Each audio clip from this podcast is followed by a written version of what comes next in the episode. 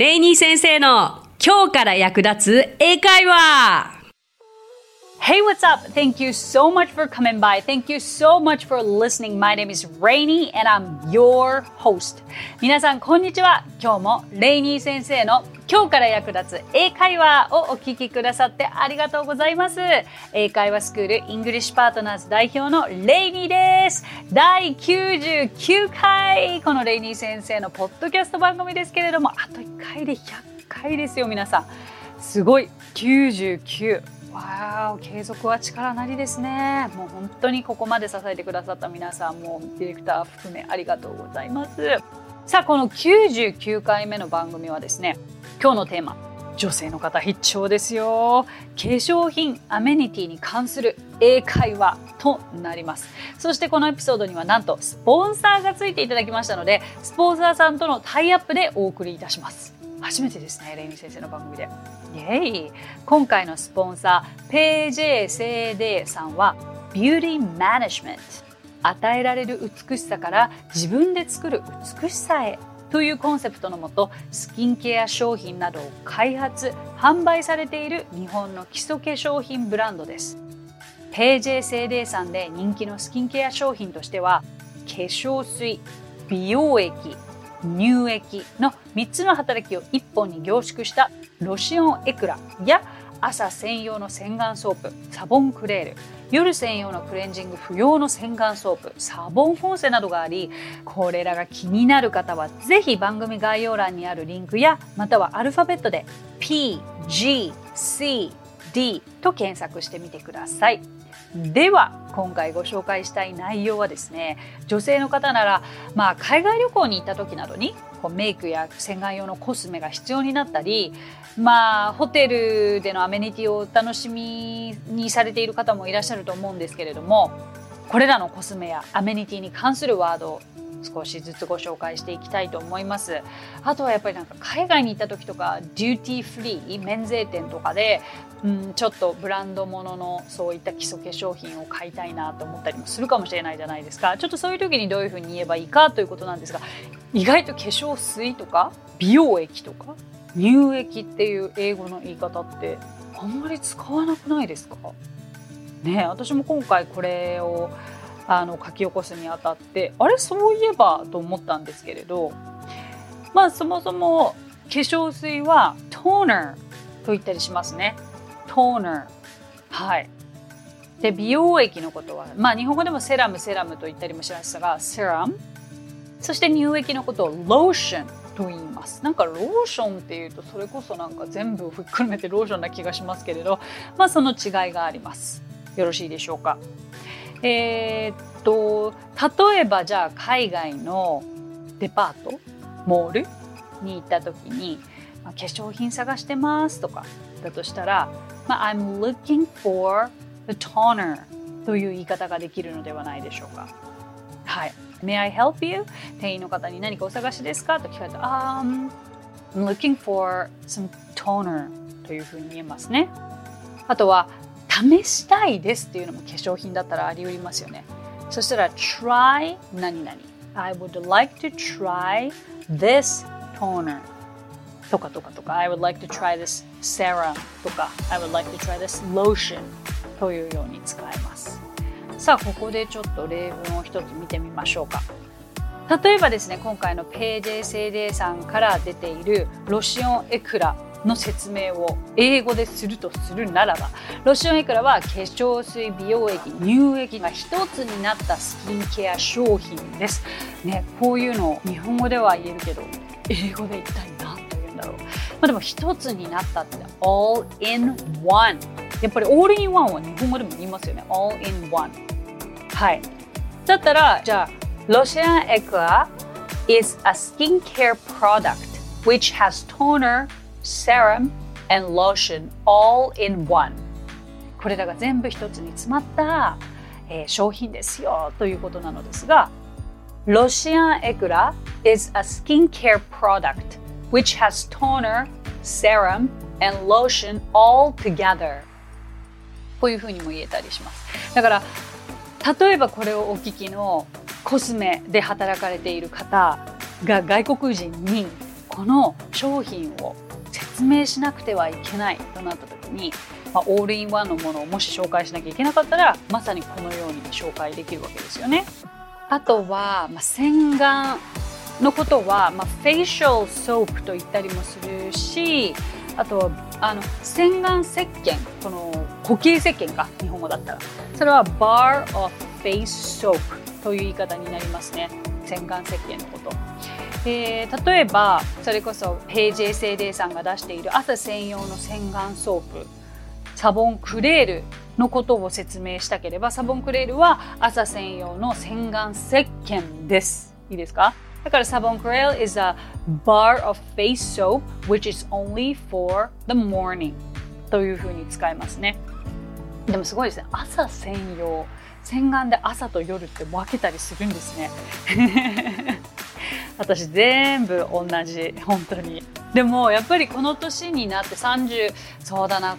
ついこの間まで本当に肌に関して何のケアもしてこなかったんですよ。比較的肌に対してはあの肌も強かったしうん肌のトラブルを抱えたことがないというちょっとラッキーなんですよ私。ニキビも多分できたことないんですよね人生で。ちょっとそれは不思議。まあ遺伝なのかな、まあ、母もないって言ってたから。だけどやっぱりあの年齢とともにこう肌の色とかトーンっていうんですかね。肌のトーンだったりちょっとたるみだったりとかはさすがに少しずつ今から気にしてった方がいいかなというのがあったのでやっぱり基礎化粧品っていうのはどんどん変えていったりとか、まあ、いいと言われるものは試すみたいな。だから朝専用っていうのはすごい気になりますよね。はい、まあ、このようにも使えますね。それからですね。まあちょっとその今、フェイシャルソープ、um, それから何？ toner、serum、and lotion この辺の、まあ、基礎化粧のお話はしてたわけですけれどもあのその後には皆さんお化粧をしていくわけでちょっとそこら辺のワードもお伝えしていけたらなと思うのですが例えば、うん、化粧下地。下地ってあるじゃないですか。下地のことは base foundation と言ったり make up base と言ったりもします。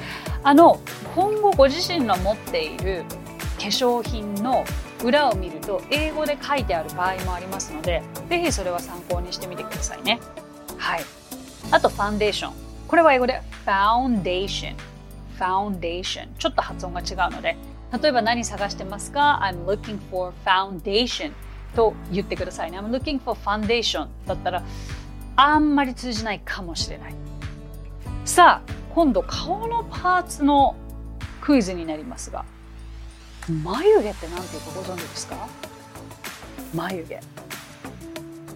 は eyebrow と言いますね。だから eyebrow pencil とか eyebrow powder というような言い方ができるでしょう。さあそしてアイシャドウははいまあそのままでいいですね。アイシャドウはい。それからそれからまあアイライナーもアイライナーでいいでしょう。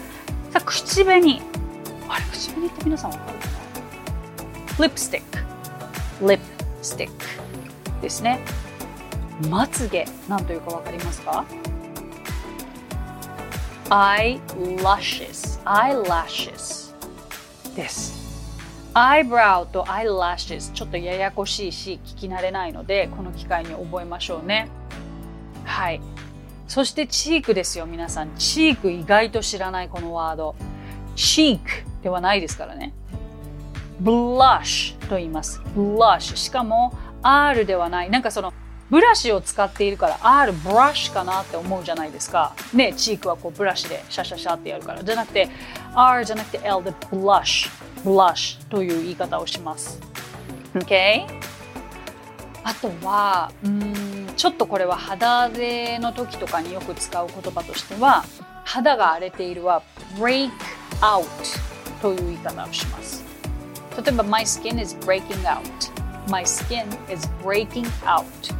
私これ本当に最初意味がわからなくて My skin is breaking out まあだけど肌が壊れてるっていう直訳を頭でしてましたねこれを聞いた時にだけど結構もうニキビができているという状況の時に breaking out というふうに言うので頭に入れておきましょうただニキビというのはピンポとかでもより言うのはアクニーの方かな acne と言います。これ acne で acne と言いますので、ちょっと覚えましょう。シミ。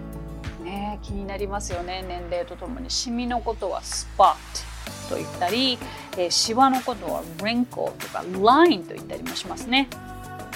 あとはこれちょっとスキンケアとかあの基礎化粧からは程遠いのですがホテルのアメニティに関するワードもご紹介しますと最初に言っていたのであれですがまあアメニティは小さいじゃないですかホテルにあるアメニティってもうシャンプーもすごい小さいしあのだから次の日にもう一つくださいというこれはちょっと単純に海外旅行で役立つ英会話ですけれどシャンプーをもう一つください。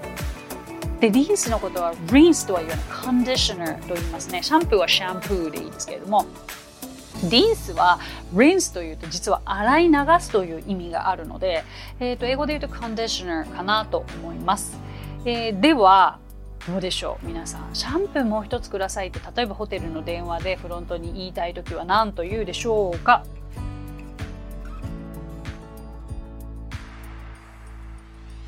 はいえっと単純に Can I have another shampoo please? Can I have another shampoo please? とか Can I have another conditioner please? というふうに言えますね同じ要領でじゃあ歯ブラシをくださいと言いたければ Can I have another toothbrush? 歯ブラシ toothbrush 歯磨き粉って何ていうかご存知ですか？皆さん。toothpaste toothpaste と言います。意外とねこの小回り。この細かいところが難しかったりもするので。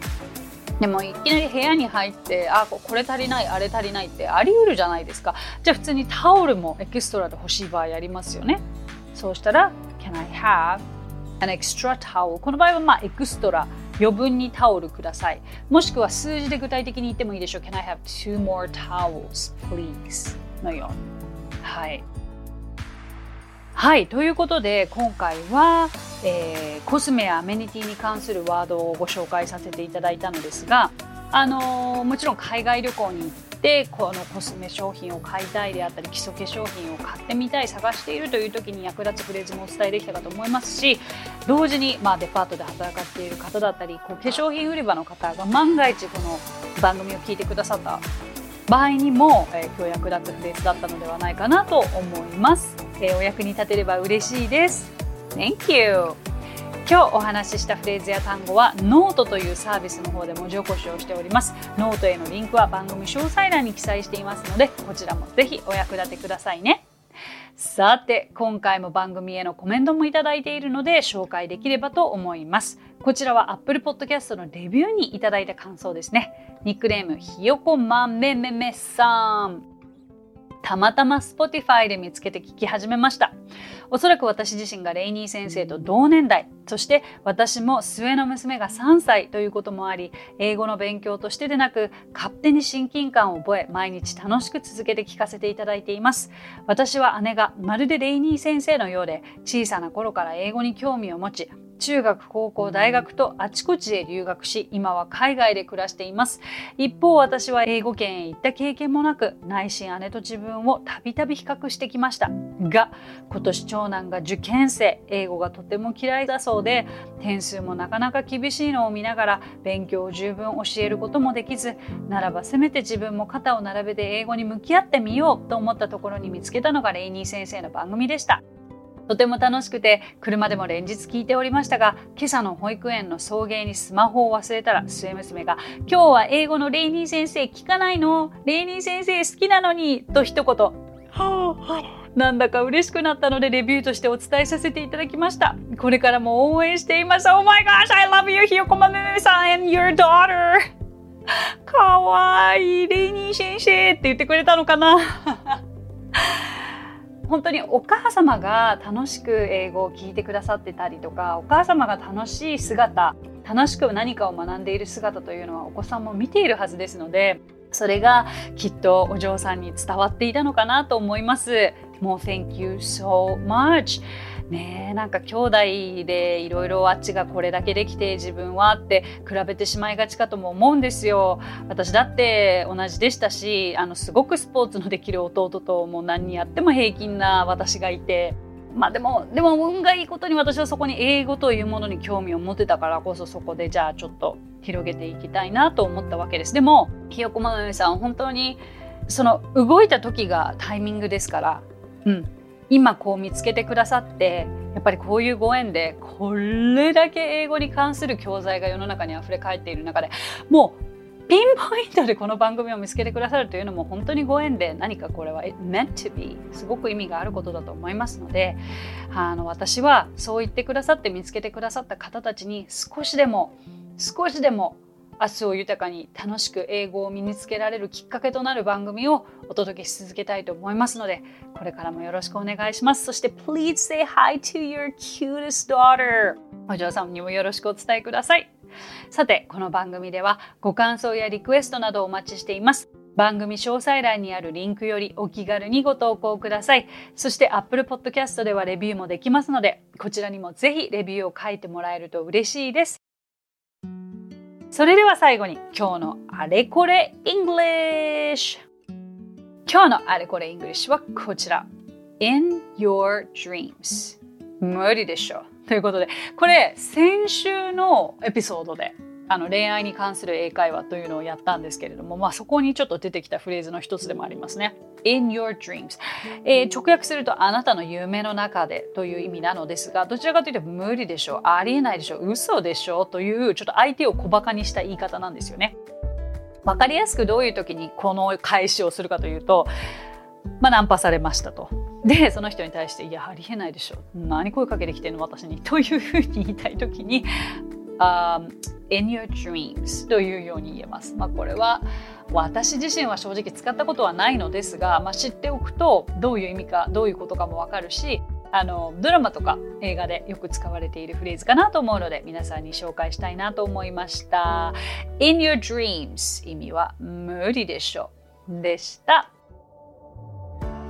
So that's it. Thank you so much for coming by. Thank you so much for listening. My name is Rainy and I will see you next week. 今日もレイニー先生の今日から役立つ英会話をお聞きくださってありがとうございます。次回はなんと第100回目です。楽しみにしていてくださいね。スペシャル企画がございます。それではまた来週。See you then! Bye!